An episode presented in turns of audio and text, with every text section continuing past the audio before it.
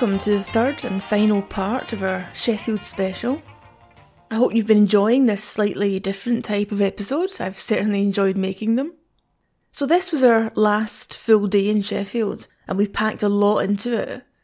Our first stop was to go up onto the moors, and this was certainly good news for our dog, Zarbomba. We had been staying in a cottage on the very edge of the Peak District, to the southwest of Sheffield, so it was an easy 10-minute car journey to get us to a car park at the very start of the trails up onto the peaks. We were heading for a part of the Peak District known as Curbar Edge, which is full of great slabs of stone and sudden drops tumbling down into Hope Valley. Absolutely gorgeous countryside. There are lots of scenes from Threads filmed up on the peaks, the opening scene with Ruth and Jimmy in the car, later with Ruth and Bob gorging on a dead sheep, scenes of survivors trekking across the moor, etc. So, up we go.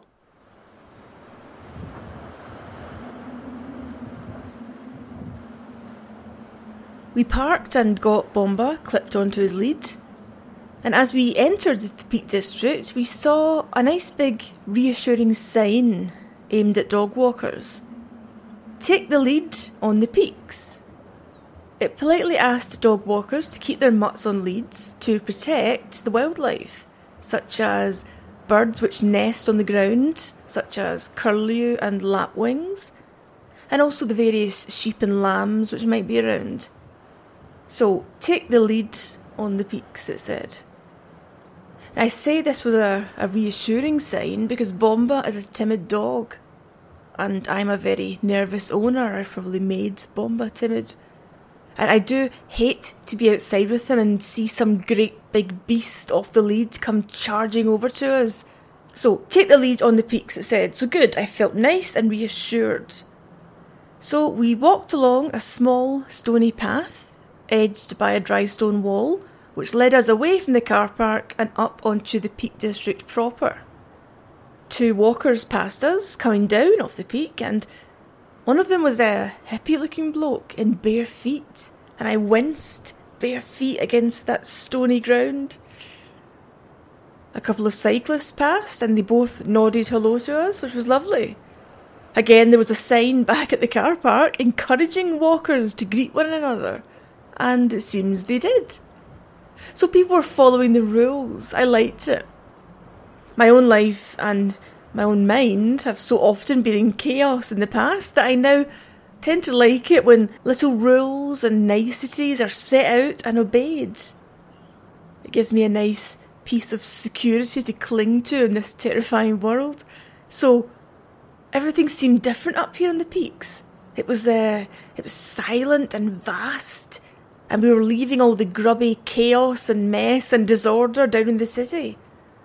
Up here, the air is clear and people say hello. A different world. So we crunched along the stony path and came to a crossroads with a wooden marker. One sign pointed north to Curbar Edge and one pointed south to Baslow Edge. Lots of edges in this part of the peaks. If you live outside Britain, you might have an image of the English countryside as being soft and green and gentle. And I suppose it is in southern England, but certainly up in the north there is plenty of edge and stone and drama. Think Wuthering Heights rather than Watership Down. So we were heading north at the crossroads to Curbar Edge. But I stopped and took a photo of the wooden signpost because Baslow features in Threads. You might remember that when Clive Sutton, the council leader, is down in the bunker and is standing at a map of Sheffield assessing the damage after the bomb was dropped and plotting where the likely drift of fallout plumes will be, he points to the southwest of the city to a village called Baslow, and he asks his colleague what conditions are like there. And this is because we assume his family are there. And the verdict for poor old Baslow was not good. What about here? Oh, it'd be pretty heavy there.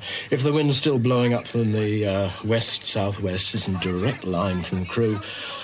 Oh, 800 rads, 1,000, difficult to say. Depends what sort of cover they've got, of course. If they've got a decent cellar... We'll put it on the radio. Oh, right.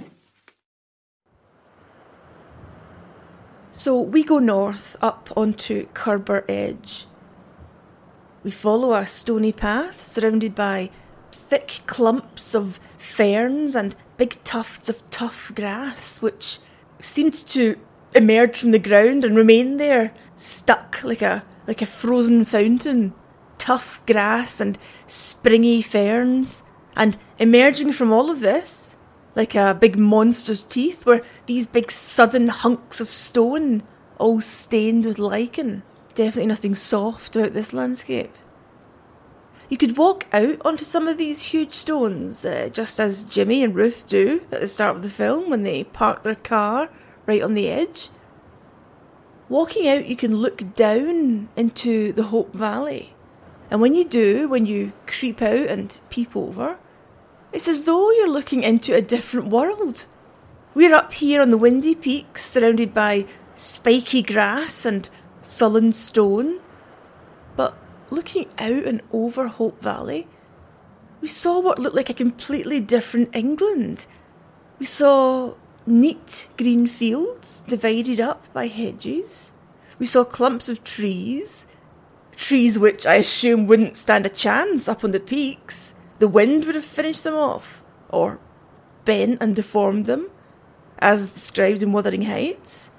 And also by Sylvia Plath in her poem of the same name, which says, "There is no life higher than the grass tops or the hearts of sheep, and the wind pours by like destiny, bending everything in one direction. I can feel it trying to funnel my heat away. If I pay the roots of the heather too close attention, they will invite me to whiten my bones among them." Now, if there are any Peak District people listening, they might think, stop bloody referencing Wuthering Heights, because, as you know, Wuthering Heights is set in Yorkshire, and the Peak District is in Derbyshire. But having visited both Bronte Country and the Peak District, the landscape does seem similar, so that perhaps Emily and Sylvia's words can apply to both. So yes, we were peeping down into a softer, sweeter England, with neat fields and little trees which seemed lifted from a child's toy farm set. And nestled in amongst it all, yes, it's a cliche, but they were indeed seemingly cosy and nestled, were tiny little houses and churches. It looked like sentimental England versus wild England, and it seemed that Curbar Edge and the Hope Valley was the dividing line. I took photos of it, and I have this sweet picture postcard England framed by the stone and the spiky grass of Curbar Edge. It was strange. It brought again the feeling that we were in a different world up here in the Peak District. And at that point my courage quavered, and I thought just how nice it would be to be down there in the Hope Valley, sheltered amongst the velvety grass and the toy trees and the cute cottages. But no, we had to turn away from that pleasant view because we were up here on the peaks to find nuclear war. So we walked on and found another part of Curbar Edge which was full of menacing stone and that tough grass, and I thought it looked similar to where Jimmy parked his car at the start of the film. I don't pretend to know the exact spot, but it was good enough. So we stopped. And I looked over my shoulder and all around, and no one was in sight. So I allowed myself to indulge in some antisocial behaviour. I got my mobile out and started playing Johnny B. Good at full volume. And as I played the song, I filmed the landscape panning across, trying to set the landscape to that theme tune of Threads. And when I put my phone away and we stood again in the sudden windy silence, I felt overwhelmed. I hoped that I hadn't summoned something, disturbed something. if the ghost of nuclear war, which we dodged in 1984, does indeed haunt Curbar Edge. I hope I haven't roused him by playing that song.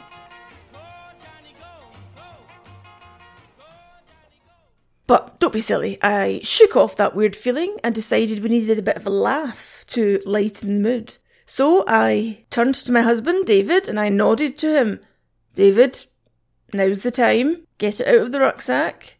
Yes, we had ordered a toy fluffy sheep on Amazon and brought it with us in the car. We were going to reenact the scene where Ruth and Bob devour a dead sheep up on the moor.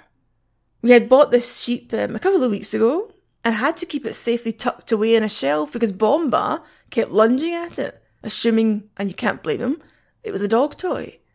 So, come on, David, rucksack, get the sheep out. David's face went pale. Oh, God, I've left it in the car, he said. So David had to turn and tramp back down off the peaks, back to the car to collect the toy sheep which was lying in the boot. I wanted to go with him, of course, because I've read far too many stories of murders and disappearances to be left alone up on the peaks. But we could see some hikers approaching in nice neon orange and blue jackets, so I thought, be brave. I wasn't up here completely alone, so Bomba and I stayed, looked down over the Hope Valley, and David was back in about 20 minutes, carrying a sheep. So again, if you've checked my photographs, there is one of my husband crouching down on Curbar Edge against a big unforgiving slab of stone, and he's gnawing on this toy sheep. Again, photos of all of this on my Patreon where I documented the whole trip. So I got my photos of David gnawing the sheep and we handed it over to Bomba. Its job was done and now he could have it. And we walked further up onto the Peak District. But the experience was slightly dented for me when we saw three people come over the hill accompanied by three huge dogs. And these dogs were not taking a lead on the peaks, they were running off the lead. I wasn't sure what the dogs were, they looked like Labrador crosses, but crossed with, God knows, mastiffs or something. They were big, bristly, rough-looking things, all teeth and shoulder blades. And everyone else was managing to respect the take a lead on the peaks rule, but not these people. So we had these three huge dogs running loose and heading our way. And I was instantly worried because they will probably act as a pack when they see wee lone Bomba. And that's exactly what happened. I don't want to dwell on it, no one was hurt. But I was made very nervous and very annoyed, particularly when one of the dogs growled and lunged at Bomba. So I scooped Bomba up off the ground and instantly my good mood evaporated and I wanted to get down off the peak. Once the pack had vanished over the hill, I said to David, let's just go. But he refused to let me because he said 10 years of trying to guide or soothe or navigate me through the remnants of my nervous breakdown and various panic attacks. And the main thing that the books and pamphlets have taught him is do not reinforce their irrational behaviour. So he insisted we stay where we were, at least for half an hour, just to let my anxiety dwindle slightly. And only then would we leave. Because if we scarpered now, that would teach my irrational mind that, yes, whenever we see a bunch of dogs, we need to immediately fear them and run. So we hung about. Other people came by, other people with good boys who were well trained, and who said hello, and who didn't lunge and growl at us. But I must admit, I was relieved when we had Bomba nice and secure in the back seat of the car. Which is annoying, as that wave of safety and security which washed over me when the car door clicked shut was, despite David's efforts, a reinforcing of all my stupid, irrational anxiety. Here, behind the locked door and the glass, was safety. Up on the peaks was unpredictability and risk. But that was the only negative experience in our trip to Sheffield, and I suppose it was a minor one. And to anyone with more rigorous mental health, it would not even have counted as an experience. It would have been nothing. But it got to me. I'm sorry to say it got to me. So let's head to the Nottingham House for a drink, and we'll meet another hobo. Okay, and now we have John with us here today. So John, could you perhaps introduce yourself and tell us your first memory of seeing Threads? Yeah, sure. So I'm John Coulthard. I actually grew up in Ireland and moved to the UK in the 90s and I live in London. My first encounter with Threads was actually in the late 90s, basically just after eBay got started, because I think at that time it was actually quite hard to get hold of a copy. So I had to order mine from the US, and in some ways seeing into crackly NTSC badly converted made it even more menacing. I think one of the things that with Threads I find difficult now is the choice of whether to expose someone to it who's not aware of it. I think at the time when I first saw it, I was desperate to show other people I knew had similar interests. But then now it's like someone's never heard of it. Do you want, knowing the impact it's had on me, do I want them to see it, knowing that, you know, I'm not scarred for life, but yeah, do you want to put someone else through that? It's quite interesting. Yeah. And is there a particular scene or even just a particular image from the film that has always stuck with you or perhaps disturbed you more than others? Yeah, the one thing, and it's interesting, it's not the one going off, it's not anything that the post, the aftermath. The thing that sort of I find the most disturbing is the point where the fire engines are moved to safety, because it happens in the dead of night, and it's very much, it feels like from this point on you're on your own. This is the end of the state, you know, looking after you. Everything from this point on, you're on your own. You've got no support, no service. It's just, yeah, that's the bit. After that, it's actually the words and pictures scene later on. Oh yeah. So I'm of the age where that would have been what I would have been watching. Yeah. Growing up. Yeah. Okay, and we were talking earlier, John, about every now and then there's chatter on Twitter about doing a remake. What do you think about that idea? It's a tricky one, because in some ways, having grown up in the 80s, it's very much of its time, and I think people younger than me who watch it, who didn't live through that period, I think it may feel a bit distant, so it's hard to realise that. But then another thing I realised when I first watched it was that actually, has anything changed in terms of how well prepared the UK is? Has in fact, are we less prepared now than we were in the 80s? So is it time for not necessarily a remake, but another broadcast? Film of that, nature. Okay, because when I interviewed Mick Jackson, that was something he stressed. Threads might look outdated, but the nuclear weapons still do the same thing. Yes. That doesn't change at all. The nuclear weapons do the same thing. Are we better prepared in terms of bunkers or things like that? It still seems to be a case, well, thinking of the situation in Ukraine, handing out iodine tablets seems to be the limit of preparation. Yeah. The other impact it had on me, I think, watching Threads, and particularly the Protect and Survive segments, is I think everyone has these things that stick with you. It's things like when you're viewing a house or in your own house, thinking, where's my refuge room? Where's the room that doesn't have the outside, the windows, the door? Where would it be? I think, I think there's always little things that stick with you. It does work its way into every aspect of life. Yeah. Yeah. Okay, great. Thank you so much, John. That's great. So are we refreshed after our stop at the Nottingham House? Then let's get back on the road.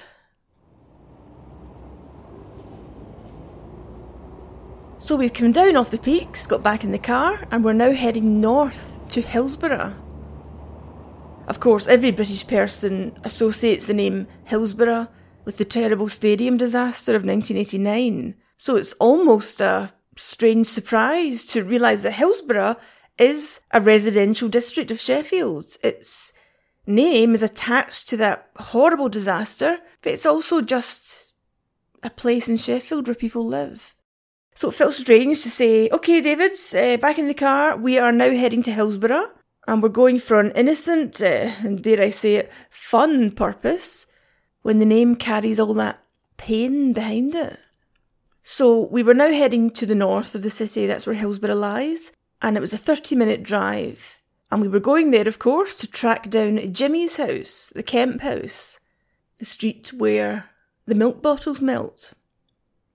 It was easy to find Jimmy's house, which is on Hawksley Road. It's a short, stubby street compared to Ruth's big, long, elegant road, so we weren't stuck parading up and down a long row of houses going, is this it? Could that be it? We were also aided by the scene in the film where the Kemp's neighbours pack up their car and head off to Lincolnshire, turning off down a side road as they depart, so it was easy to identify Jimmy's house. We were even able to park the car directly outside. In fact, with our estate car sitting there outside the house, I thought, okay, time to reenact another scene. So we've had David eating a sheep up on the moor, so why not now get him to pack up his car and pretend he's off to visit our Jack in Lincolnshire? So yep, I made David open up the car doors and the boot, just as Ron does in the film, made him throw bags into the back and reassure me that he'll be safe at our Jack's in Lincolnshire. Here's the clip from the film. Doing a moonlight flit then? No, we're going over to our Jack's in Lincolnshire while things get sorted out. I reckon we'll be safer over there. Carol, you stop messing about there and come inside the house and do something to help. Yeah. We'll be safe anywhere as far as I can see. Well, I don't know. We've a better chance of surviving in country, really, haven't we? I mean, where our Jack lives is on here, road houses and a pub. I don't think they're going to bomb that, are they? Well, I think that's about it, Ron. So, my husband David, who unfortunately has the same kind of curly hair that Ron does in Threads, he packed up the car and he drove off, full of quiet, shaky confidence, off round the corner to Lincolnshire. I filmed it all, and the videos are on my YouTube channel. Just search for Atomic Hobo. Of course, once David drove off round the corner, as happens in Threads, he discovers that the road, Cheadle Street, is actually a dead end. So there was no way to get to our Jack's in Lincolnshire round there. No way to get to any place of safety. But you already know that, of course. Nowhere is safe when the bomb drops.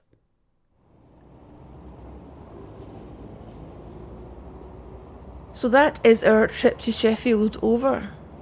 I want to thank the hobos who came to meet me at the Nottingham House, and I will, all being well, arrange another meet-up for the podcast patrons next year. We've already decided to call it Hobocon.